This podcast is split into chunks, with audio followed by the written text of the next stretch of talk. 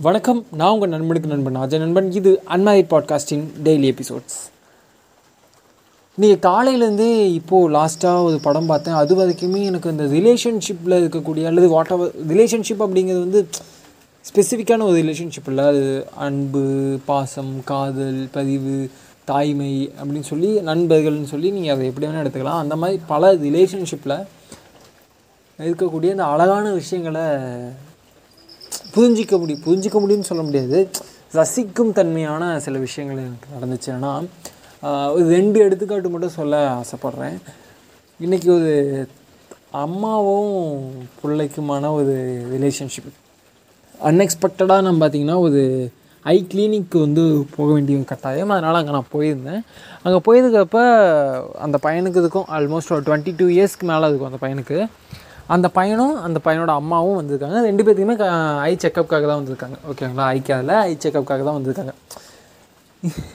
அங்கே என்னென்னா அந்த பையன் ஐ செக்கப் பண்ணும்போது அவங்க அம்மா வந்து அதுக்கு அந்த அவங்க கேட்குற கேள்விகளுக்கு இவங்க பதில் சொல்கிறதாகட்டும் அந்த விஷயம் இருக்குல்ல அது. ஐயோ அப்பா. ரொம்ப ரொம்ப ரொம்ப அழகாக ரொம்ப அன்புக்குரிய ஒரு விஷயமா இருந்துச்சு. அது எனக்கு வார்த்தைகளால் வந்து சொல்லி அல்லது வார்த்தைகளை பயன்படுத்தி அந்த அந்த அற்புதமான ஒரு மொமெண்ட்ஸை வந்து நான் ரொம்ப கம்மியாக மெஷர் பண்ண விரும்பலை. பட் நான் ரெண்டாவது விஷயம் சொல்கிறது வந்து உங்களுக்கு எல்லாத்துக்குமே வாய்ப்பு இருந்தால் அதை பயன் பாருங்க. என்னென்னா ஒரு படம் ஒன்று பார்த்தேன். இப்போ தான் ஆல்மோஸ்ட் ஒரு பத்து வருஷத்துக்கு முன்னாடி வந்த படம் வந்து லைஃப் ஆஃப் பை அப்படின்னு சொல்லிட்டு ஏதோ அவார்ட்ஸ் எல்லாம் வாங்கியிருக்குன்னு சொல்கிறாங்க பட் அந்த படத்தோட ஜென்ரல் கான்செப்ட் என்னென்னா ஒருத்தன் வந்து கதை கேட்கறதுக்காக கனடாவுக்கு வந்திருக்கான்.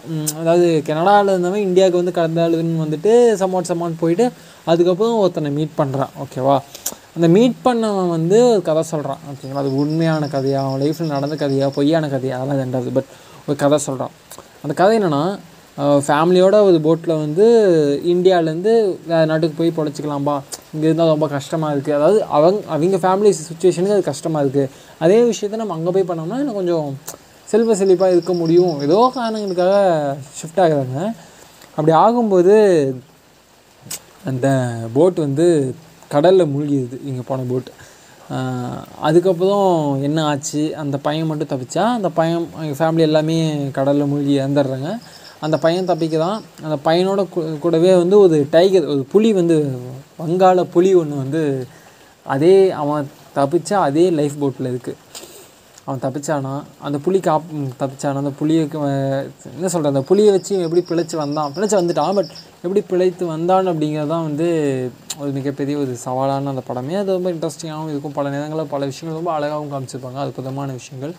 அற்புதமான விஷுவல்ஸ்லாம் பப்பா வேற லெவல் உங்களுக்கு அதை பார்க்கும்போதே பல இடங்கள் உங்களுக்கு என்ன எனக்கு என்ன தோணுச்சு அப்படின்னா பர்சனலாகவே கடலில் பயணிக்கணும்டா. அது கொஞ்ச நாள் அப்படி தனியாக பயணிக்கணும்டா கடல். பட் அது அவ்வளோ எளிமையான விஷயம் இல்லை அப்படிங்கிறது தெரிஞ்சாலுமே அந்த படத்தை பார்க்கும்போது உங்களுக்கு அப்படியே ஆசை ஒன்று வரும்.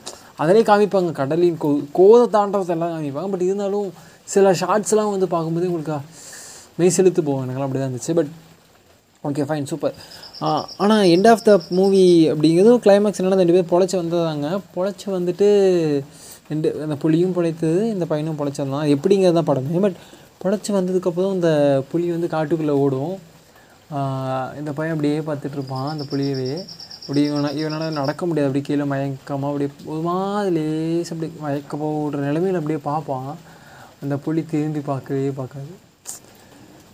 அது எவ்வளோ பெரிய எனக்கே தோணுச்சு தெரியுமா? அந்த புலி ஏன் பார்க்கல? அந்த பா புலி அவனை பார்த்துருந்தா எப்படி இருந்திருக்கும்?